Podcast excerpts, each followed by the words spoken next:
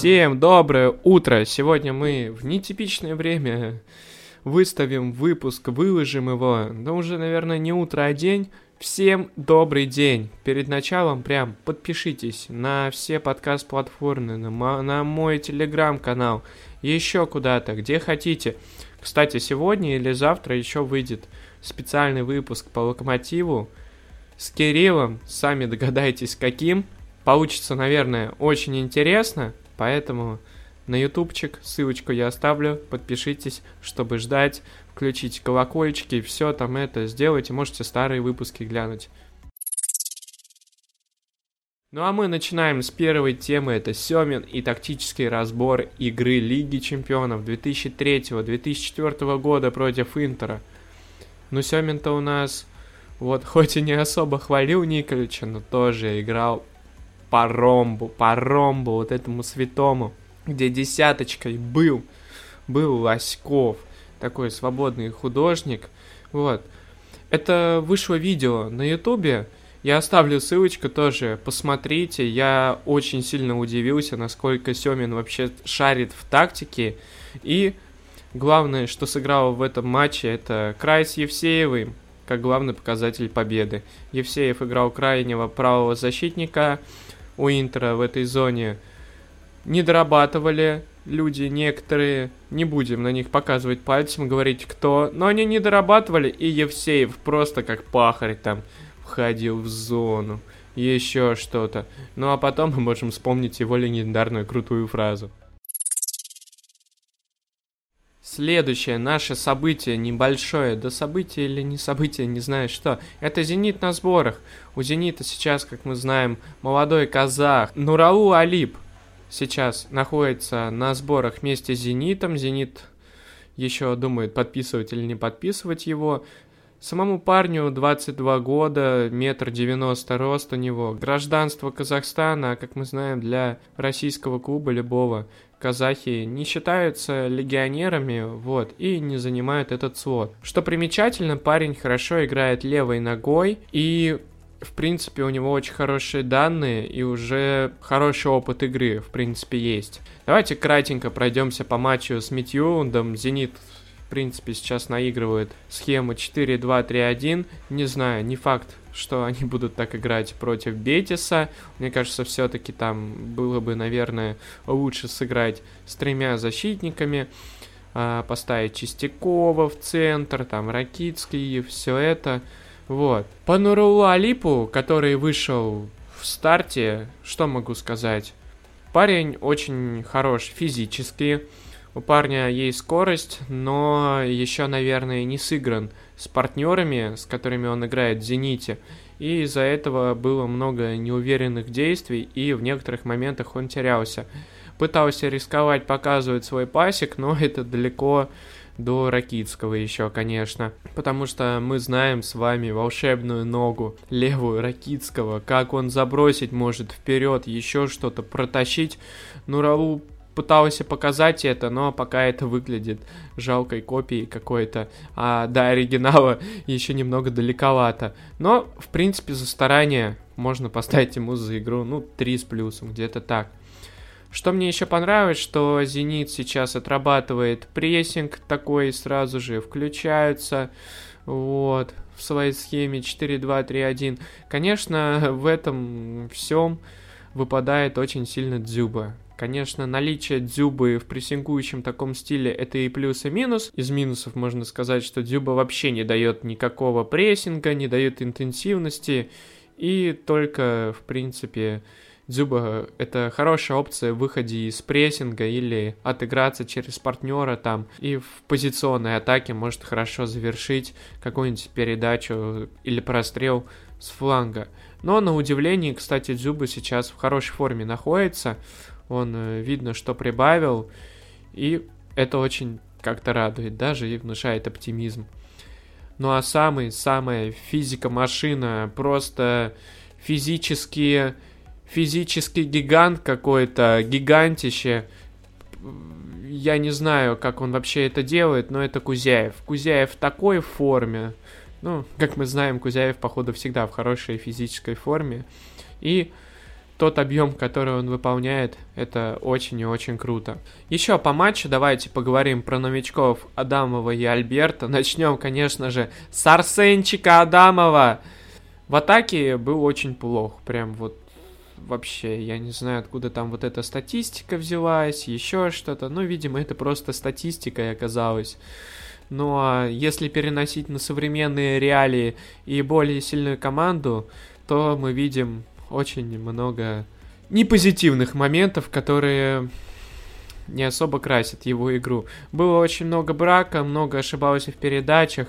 Да, в защите может быть более-менее, но в «Зените» надо еще играть и в атаке, наверное. На фоне Сатурмина и Караваева это я вообще не знаю.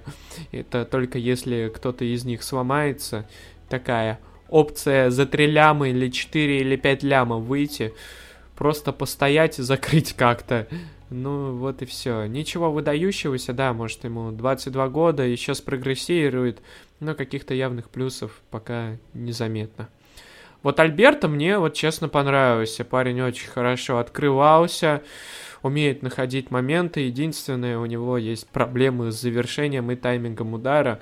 Был момент, где он хорошо открыться смог, отклеиться, получить передачу от э, пары бразильских зажигалочек в полузащите на краях от Малкома и Клаудиньо.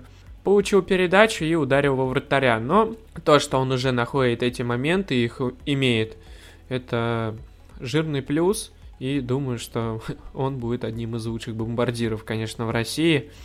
И мы еще сможем за Юри, за Юрика, назовем его Юрика, очень сильно порадоваться. И в заявку на Лигу Европы «Зенит» включили Адамова, Сергеева или Альберта. Сергеевым, кстати, я не знаю, что на сборах его пока что вроде бы нет, он, может быть, приболел. Если кто-то знает из зенитовских, напишите в комменты еще куда-то, ну, чтобы я тоже узнал, потому что мне интересно. Ну и дальше, Спартак, Спартак, который любит бомбить темами, вот, вышло интервью Катани, порадовало, что? Его открытость, ставка на хорошие отношения и большое-большое доверие к тем людям, с которыми он работает. В своем интервью он раскрыл много деталей по трансферам, рассказал про уход Жиго и получение каких-то денег. Это вообще выделил, типа, мы первые, кто смогли получить деньги за игрока, которого уже потеряли. Ну, которого уже потеряли, грубо говоря, не продлили контракт с игроком, и он у него заканчивается, и он просто уходит бесплатно свободным агентом. Рассказал он про покупку многих молодых русских ребят, что для Спартака сейчас это такая цель, цель номер один или еще что-то, что нужно иметь много русских молодых игроков. Посмотрим, конечно, когда изменят лимит для легионеров, что он будет говорить про это. И усиление здесь сейчас это Мартинш и Николсон – принципе, здесь без каких-либо вопросов.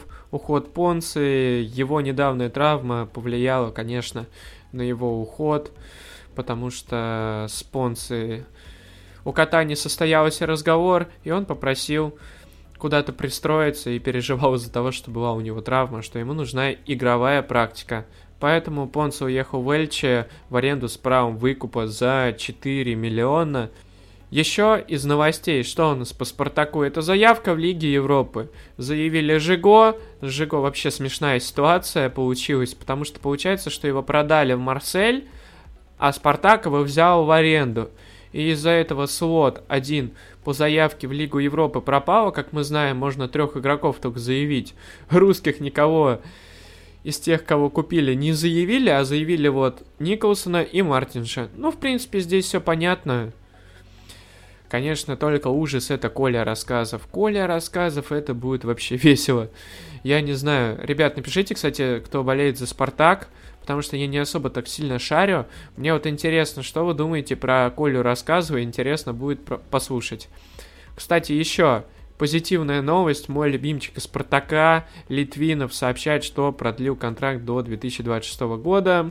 Да, я, честно, хотел бы этого парня в Локомотив. Может, там на Куликова как-то разменяемся. Давайте договоримся. Катаний, пиши. Я как-то попробую там с Корнеткой или еще с кем-то связаться, объяснить свою точку зрения, почему нам надо.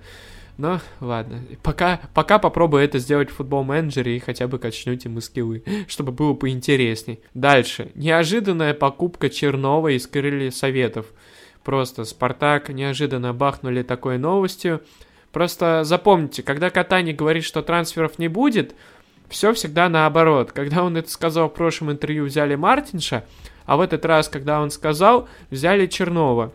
И в чем прикол, что там можно какие-то перипетии поискать, и, в принципе, в одно время почти это было. Ну, в пятницу любят выпустить интервью Катани, и Катани любит сказать, что трансферов, наверное, больше не будет, но они все равно случаются. Никита Чернов, э, если не ошибаюсь, это тот парнишка, который еще при Капелло, когда не играл в основе ЦСКА, появился в сборной. Помню, сильный такой хейт на него был, никто не понимал, и мы тогда очень сильно понимали актуальность того, что у нас вообще в стране нету центральных защитников нормальных. Никита Чернов, 26 лет, 188 сантиметров рост, играл за крылья Советов, реанимировать у него получилось там свою карьеру после ЦСКА, где не особо получилось зажечь, потому что ЦСКА его отпустил принципе, довольно хорошо он смотрелся в крыльях в паре с Бегичем. Бегич вообще хорош. Его сейчас вроде бы Рубин вернул, если я не ошибаюсь, и хотят ему сделать русский паспорт. У Чернова хорошее чтение игры, в принципе, присутствует. И раньше были хорошие длинные передачи, но так писали. Сейчас не особо, кстати. И, как мне кажется, это замена под ближайший уход Кутепова или Гапонова. Ну, в принципе, если это за бесплатно, то нормальный вариант. Дальше, поговорим про Локомотив. Игра против Мальме. Я более подробно расскажу в выпуске. Это все в спецвыпуске про Локомотива. Давайте так, коротенько. Первый тайм мне понравился.